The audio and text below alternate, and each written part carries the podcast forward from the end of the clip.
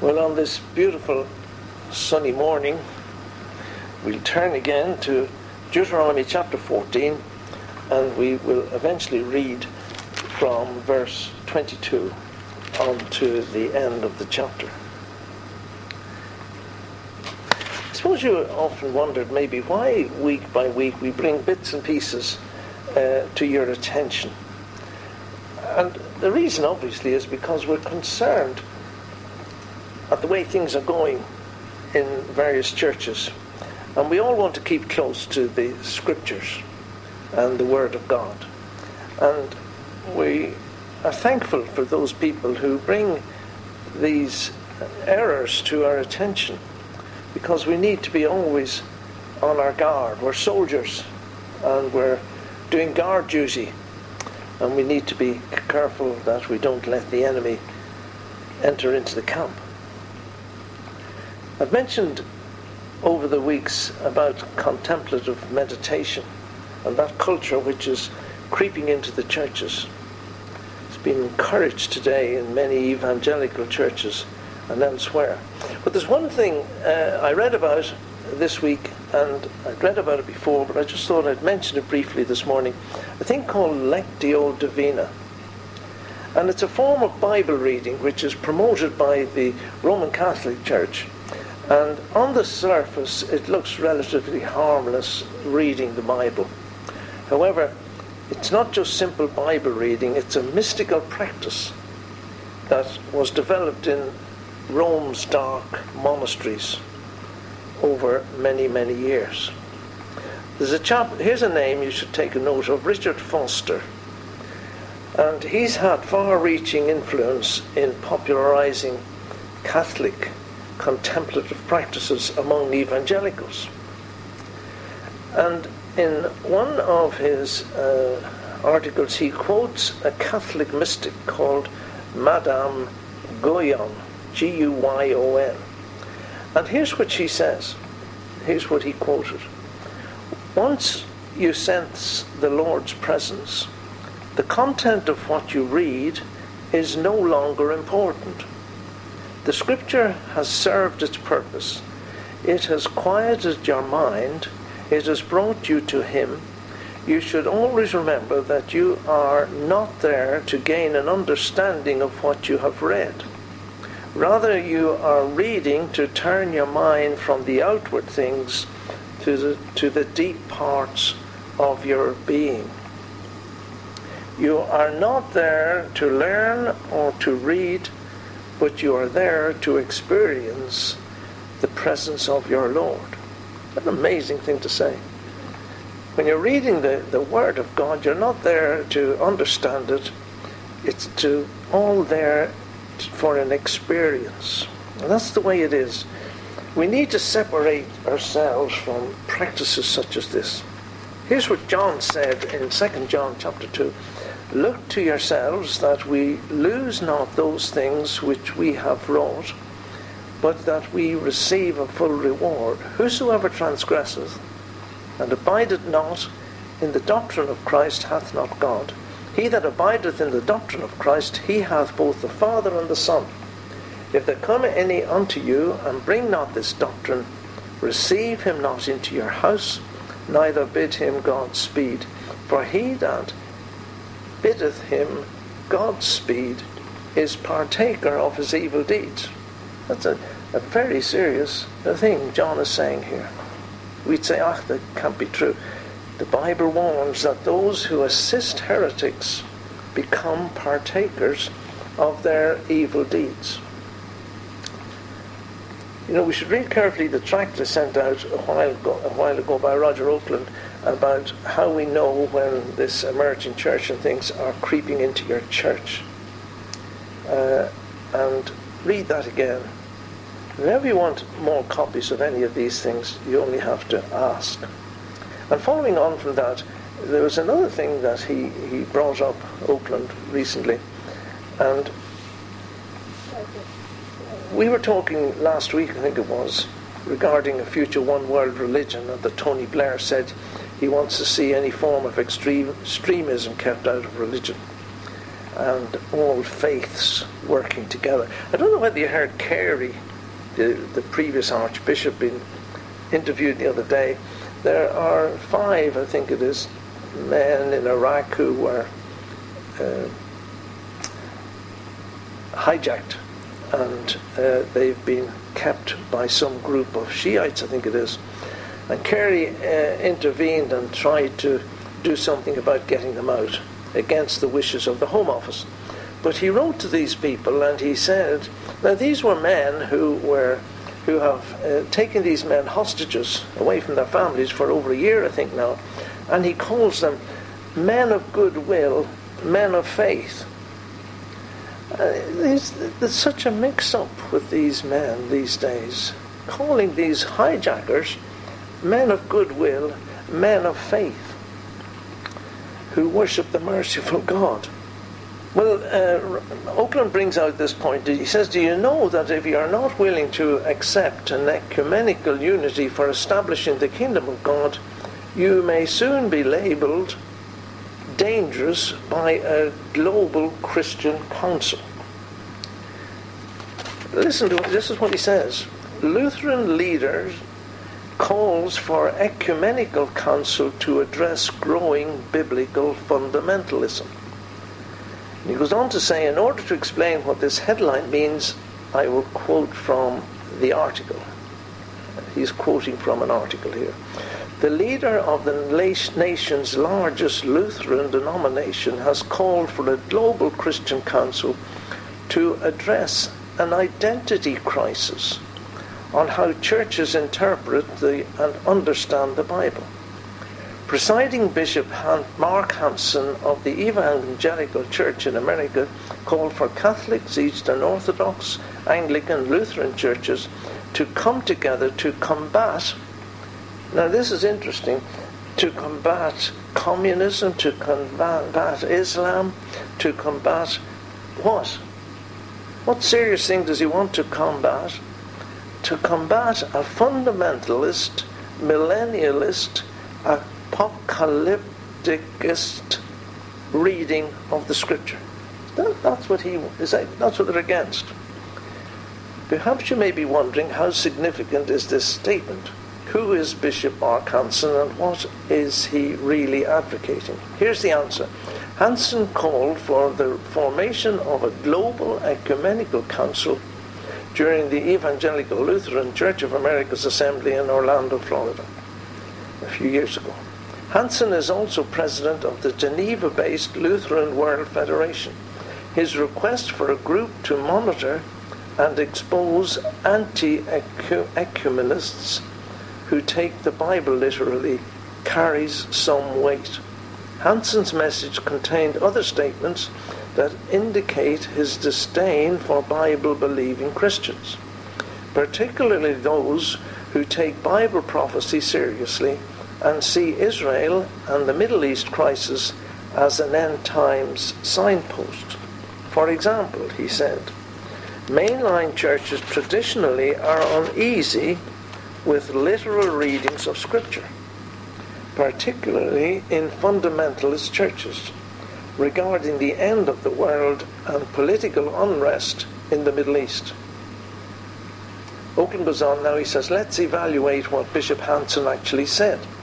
If you're a believer in a, a biblical end time scenario based on taking the Bible literally, in Hanson's eyes, you are a dangerous, fundamentalist, millennialist, apocalypticist, he would like to form a council made up of Roman Catholics, Orthodox, Anglicans, and like minded Lutherans to investigate and deal with this crisis.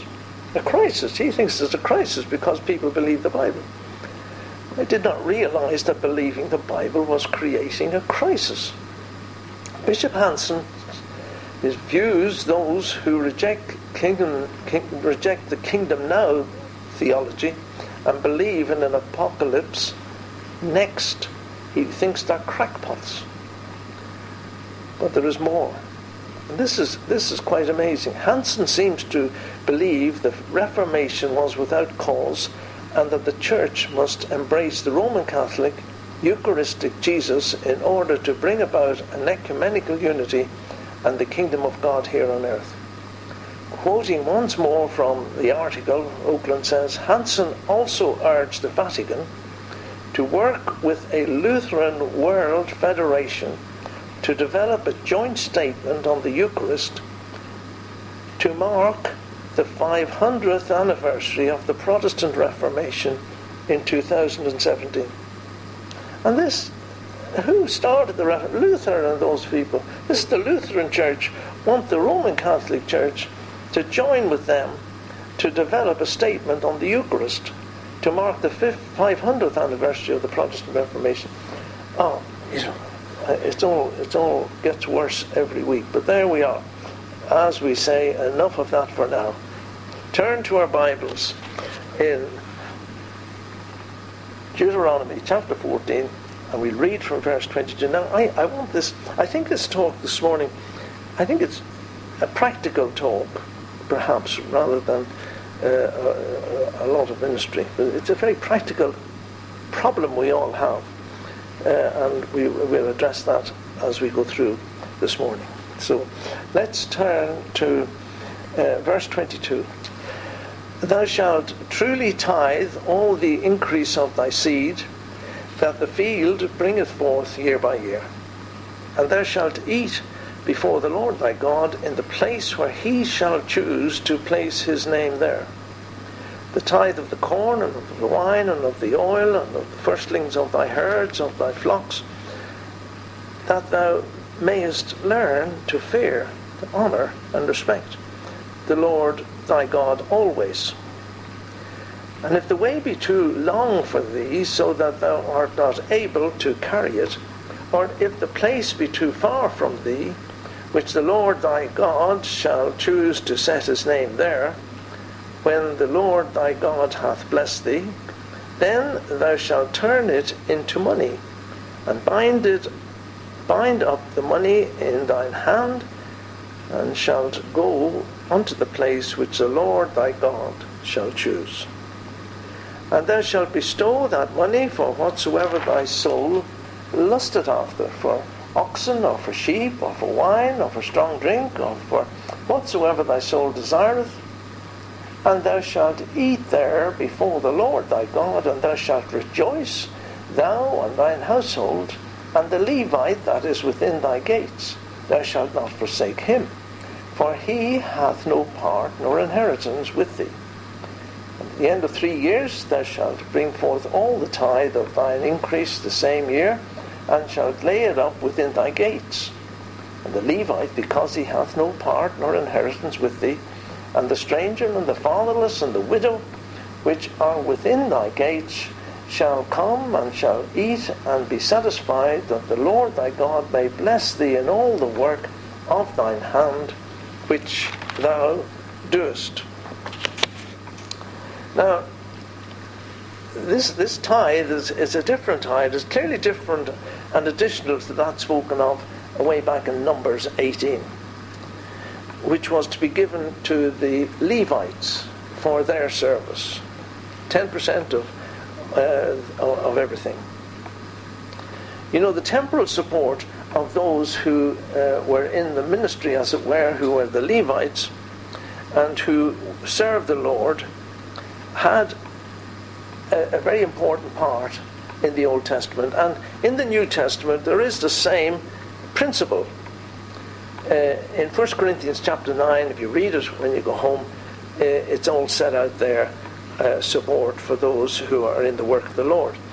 But our responsibility towards that is not 10%, but it's based on 1 Corinthians 16, verse 2. You want to look at 1 Corinthians 16, verse 2. Now, I'm not going to go into the whole question of tithing, but I just want to get over this uh, thing, first of all, regarding uh, 1 Corinthians 16, verse 2. On, upon the first day of the week, let every one of you lay by him in store as a gift as the Lord hath prospered him. As the Lord as the Lord hath prospered him. What's ten percent of what the Lord has prospered us with? Can I measure the blessings, both spiritual and temporal, by which God has prospered me? It's a different principle altogether, isn't it? How can we work out what the Lord, how the Lord has prospered us? It's impossible. Thanks be unto God for his indescribable gift. Ephesians 1 and Ephesians 2, but if you look at these, Ephesians 1.18, the eyes of your understanding being enlightened that you may know what is the hope of his calling and what the riches of the glory of his inheritance in the saints and what is the exceeding greatness of his power to usward who believe, according to the working of his mighty power which he wrought in Christ. Oh, blessings there. On to Ephesians 2, verse 4. But God, who is rich in mercy, for his great love wherewith he loved us, even when we are dead in sins, hath quickened us together with Christ. By grace ye are saved, and hath raised us up together and made us sit together in heavenly places in Christ that in the ages to come he might show the exceeding riches of his grace in his kindness toward us through Jesus Christ, through Christ Jesus. For by grace are ye saved through faith, and that not as yourselves, it's a gift of God. What does it say? As God hath prospered us. My God shall supply all your need according to his riches in glory by Christ Jesus. In Romans 8, but if the Spirit of him that raised up Jesus from the dead dwell in you, he that raised up Christ from the dead shall also quicken your mortal bodies by his Spirit that dwelleth in you. Therefore, brethren, we are debtors. Debtors, we used to sing a hymn with debtors to mercy alone. Not to the flesh, to live after the flesh. For if we live after the flesh, ye shall die. But if we through the Spirit do mortify the deeds of the body, ye shall live. For as many as are led by the Spirit of God, they are the sons of God. We're sons of God. For ye have not received the spirit of bondage again to fear, but ye have received the spirit of adoption, whereby we cry, Abba, Father. As God hath prospered us, it says. The Spirit itself beareth witness with our spirits that we are the children of God, and if children, then heirs. Heirs of God and joint heirs with Christ. Isn't that amazing? And if so be that we suffer with him, that we may also glorified, be glorified together. We could go on and on. And if then you can work out what 10% of that could be, could we ever dare to evaluate it? Never. I remember going to a, a meeting one time, and a lot of these reform guys there, and they're all into the Old Testament as well. They think the church has taken over all the things about the Jews. And they were working out, they were, they were having a discussion as whether this 10% should be before tax or after tax. I mean, really, it was it just boggled my mind that people would think this way. But this chapter really is speaking about this is a second tithe. And this is to be eaten before Jehovah in the place where he would put his name. And this for the Jew was a particular joy. To gather in the place where God had chosen to put his name in, in the joyful assembly. In a way chosen by God to offer up praise and worship and to be nourished and satisfied by the blessings which God had bestowed on him and on his loved ones and on the rest of Israel. This was a feast that every Jew must have cherished and looked forward to. What a happy time of fellowship it must have been all them making their way up to the place where God put his name. It had to be before the Lord thy God. They were to eat before the Lord thy God. This was not a feast to be to be enjoyed at home. Obviously, there were certain aspects concerned with this tithe that had to be enjoyed with others. It was something which they had to do together. How does that apply to us today? You know, I believe that this tithe that we're talking about here is talks to us of our spiritual substance which God has benefited us with, which we acquire as we walk with God day by day. He blesses us with spiritual abundance, as we, we saw in all those verses we read, and we could go on and read many, many more. We hopefully grow in grace and in the knowledge of God. That is our desire to grow and produce fruit. That is the desire God has for each one of us, that we produce fruit in our lives, the fruit of the Spirit, the produce that we produce in our lives. And this fruit, when an apple tree produces fruit, it's for the benefit of to produce more, more and more, and have more apple trees.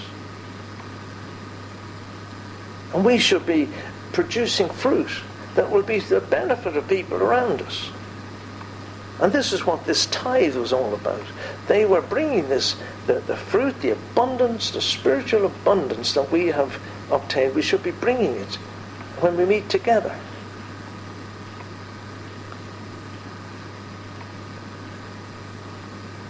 We want to grow. We talked about last, we spoke last week about as newborn babes desire the sincere milk of the word that we may grow. We feed on the word. We grow and hopefully produce fruit through the Holy Spirit working in our lives.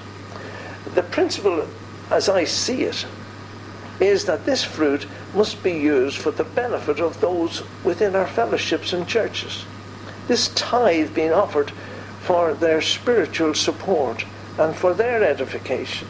And we receive from them and they receive from us, and we're all benefiting from each other.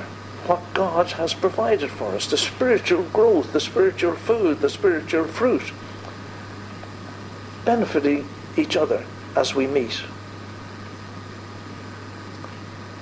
To produce fruit with which each has been blessed. And you know, it says it is more blessed to give than to receive. We have to give the benefits we have received to others. You know, this is a problem if we look around today.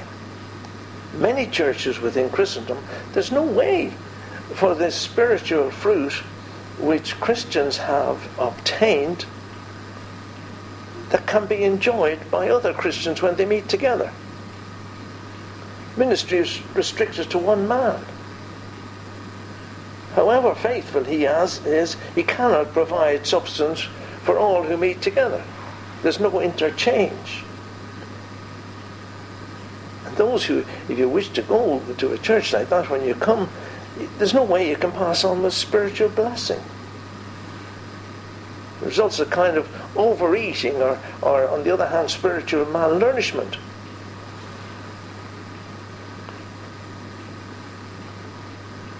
You know, there's also a warning for those who do not wish to meet in assembly with, it, with others. We need to meet in fellowship with other believers, but we must also only meet before the Lord thy God, in the presence and in the place where he chose to place his name. That's where the Jews had to go.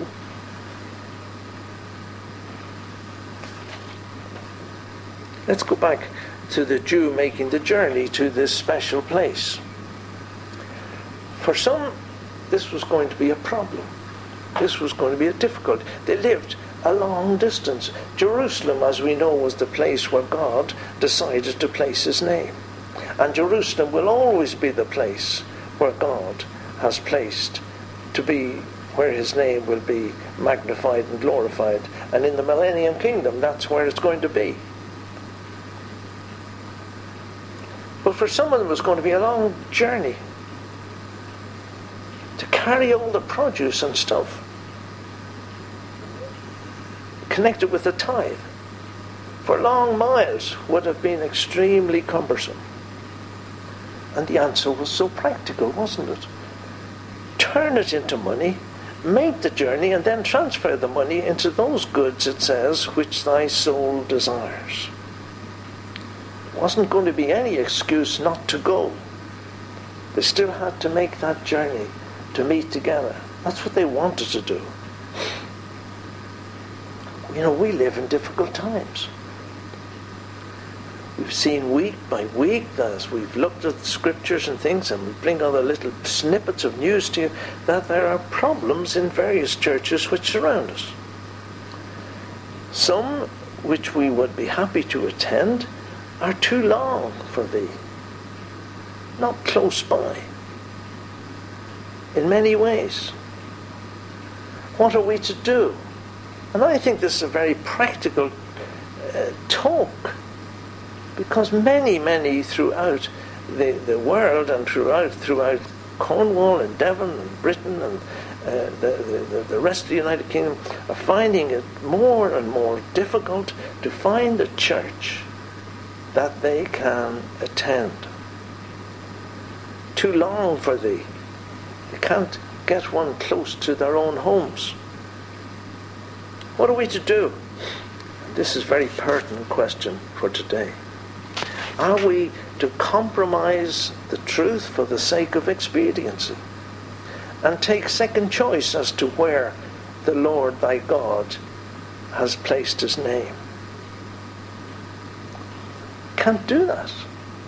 Can you imagine a devout Jew on his way up to Jerusalem and saying, Oh, this is too difficult, I'll go to Damascus instead?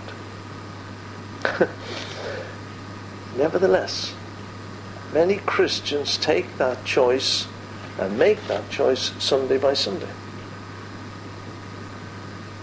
Should we refuse to make that compromise, I was thinking about this, we'll face criticism. We will face criticism. Let's look at a couple of the things people will say to you because of this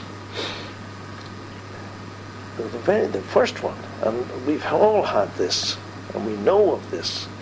Even my own family have said this. Do you think you are the only ones that are right? Do you think you're the only ones that are right?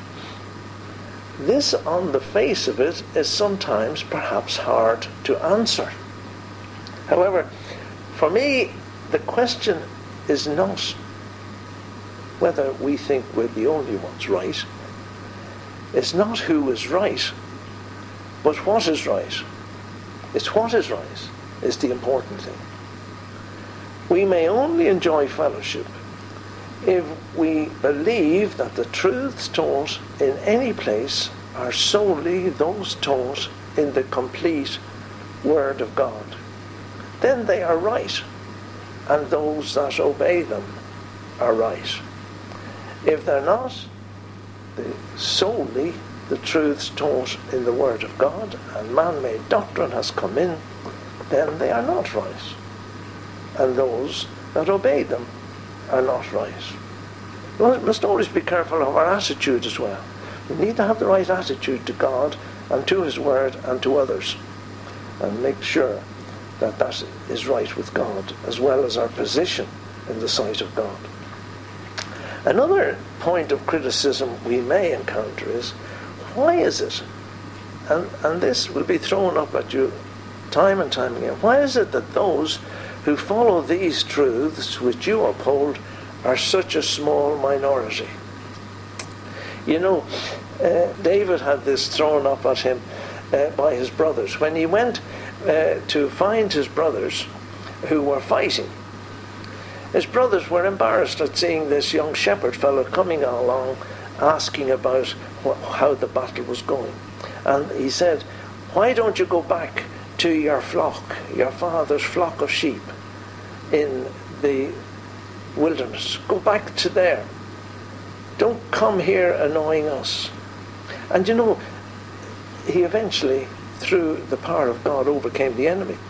But he was an embarrassment to his brothers because they wanted him just to go back to his father's sheep and leave them alone.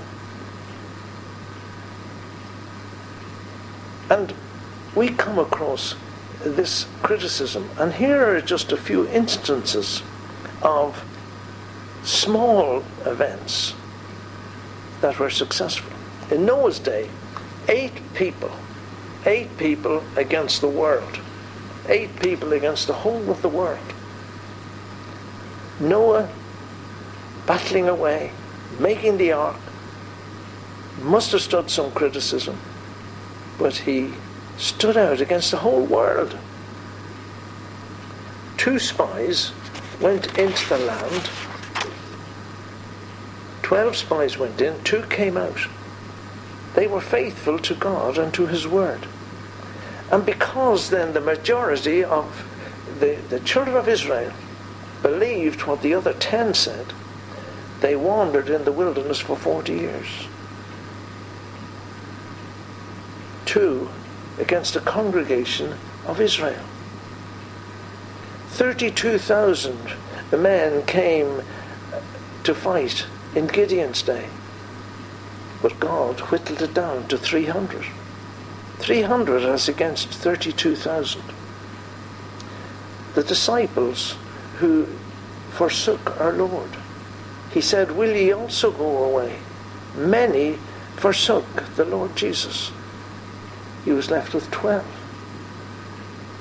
Jesus said, Enter ye in at the strait gate, for wide is the gate and broad is the way that leadeth to destruction, and many there be that go in thereat, because strait is the gate and narrow is the way which leadeth unto life, and few there be that find it. And in the churches of Revelation, if you read in Revelations 2 and 3, it was a remnant in each case that who were the overcomers. And popularity is no guide. Jesus said in John 15, If the world hate you, ye know that it hated me before it hateth you. If ye were of the world, the world would love his own, but because ye are not of the world, but I have chosen you out of the world, therefore the world hateth you. Remember the word that I said unto you, the servant is not greater than his Lord. If ye have pers- if they have persecuted me, they will persecute you also. If they have kept my saying, they will keep yours also. But all these things will they do unto you for my name's sake, because they know not him that sent me. He was left with twelve out of many. But what are we to do how do we decide where to go and where to meet in fellowship? It's a big problem. For the Jew, it was not a problem. It was fairly obvious. God had made it known that his name was established in Jerusalem.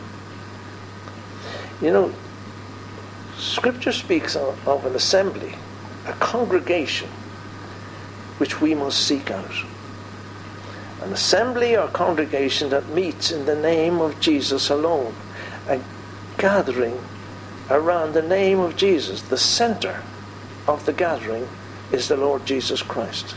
It's a place we need to find where the basis of meeting is fellowship, not membership. Fellowship with the Lord Jesus and with each other. A place where the ministry and service is shared by the Christians, the members of the body of Christ, the saints of God. A place where man made creeds and traditions of men are rejected. We can't go to a place where we have to be licensed or have a man made ordination before we can distribute the communion bread and wine. A place where the Word of God alone is read and ministered. That's roughly the kind of place we need to find. And on a practical level, a place where there is no solicitation of funds. Because it says in John, 3 John, verse 1 and verse 7, because for his name's sake they went forth, taking nothing of the Gentiles. Taking nothing of the Gentiles. That's why many churches do not have public collections. They only have collections or offerings at meetings of the actual church members. This is something lacking in most ministries and missions and churches today. Payments are solicited, requested by credit card, bankers' orders, gift aid contributions, and the rest. They're the norm. We now have local evangelical churches here in Fowey having a fashion show during Daphne du Maurier week so that they can get some funds. Catwalk Church advertised around the district with all the flamboyance and trappings of commerce and advertising to support the work of their God. See, years ago, and even not so many years ago, there was no difficulty in distinguishing between the church and the world, between the saints, the believers, and the unbelievers, between those in the church and those outside the church. The line of demarcation was clear and distinct, and it was unmistakable. There was a distinct mark between those who were the, the, the saints and believers as against the unbelievers.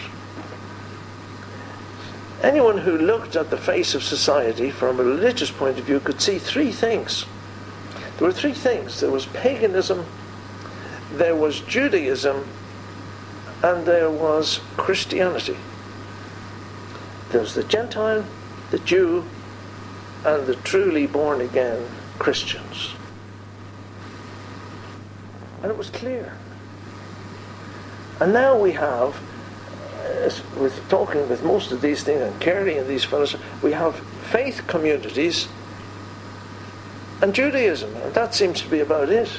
Anybody in any other group seems to be all grouped into these faith communities with whom the churches are quite prepared to work. There was no confusing of these things.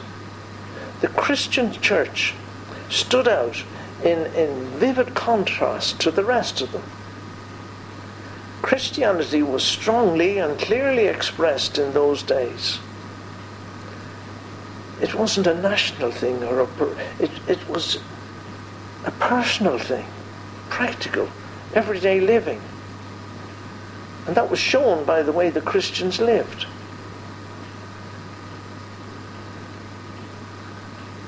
And these things have totally changed.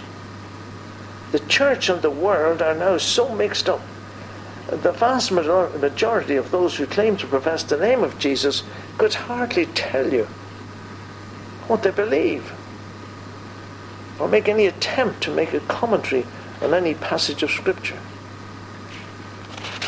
In fact, the term saint is now used probably in a derogatory way with a sneer, or it's applied to some uh, body who has been canonized by some superstition.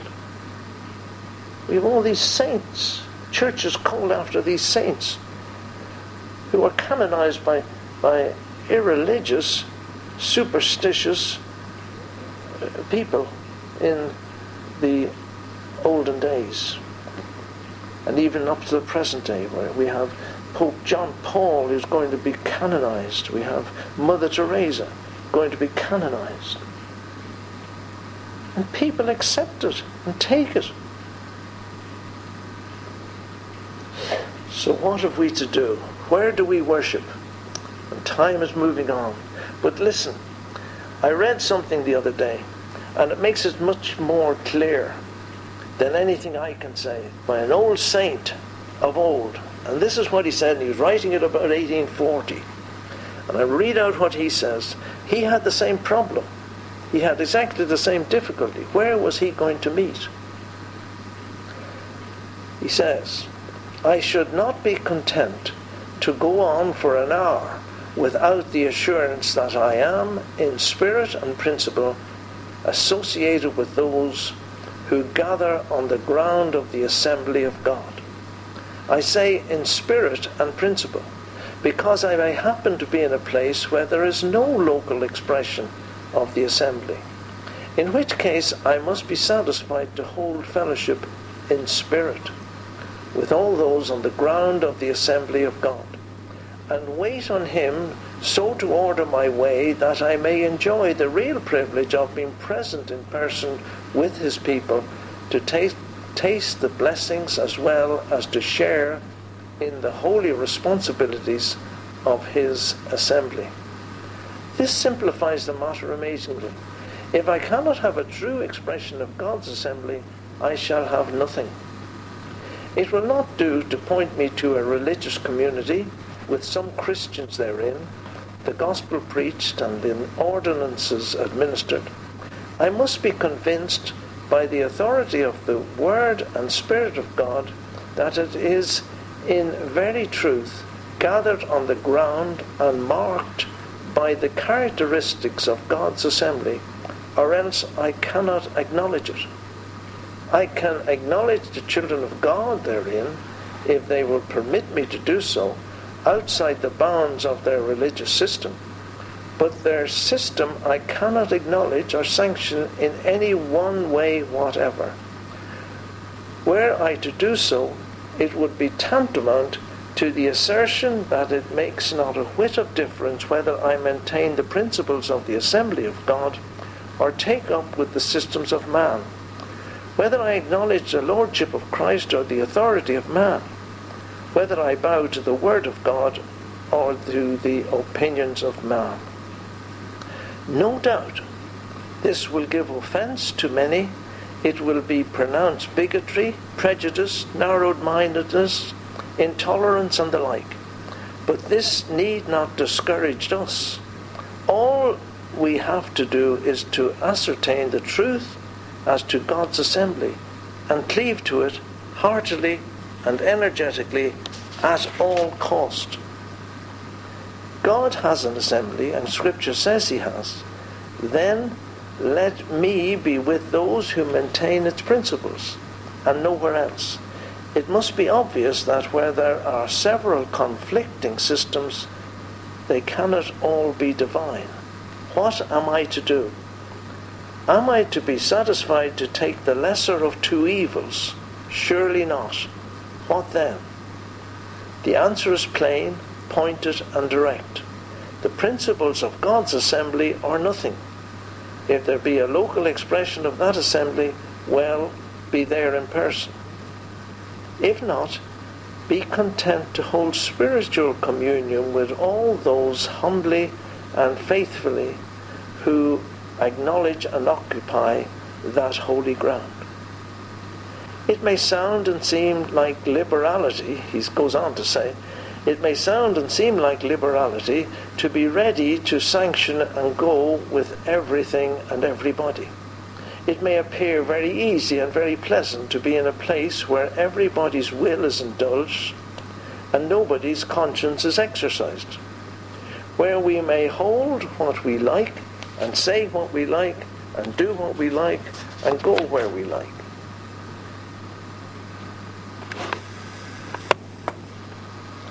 All this may seem very delightful, very plausible, very popular, very attractive, but oh, it will be barrenness and bitterness in the end. And in the way, in the day of the Lord, it will assuredly be burnt up as so much wood, hay, and stubble that cannot stand the action of his judgment. Finally, if we be asked, where is the true expression of this assembly of God now? We reply, where two or three are gathered in the name of Jesus. And be it carefully noted that in order to reach divine results, there must be divine conditions. To lay claim to the latter without the former is only an empty conceit. If we are not really gathered in the name of Jesus, we have no right to expect that he will be in our midst. And if he be not in our midst, our assembly will be a poor affair. Isn't that interesting? Where we meet, you know, is unimportant.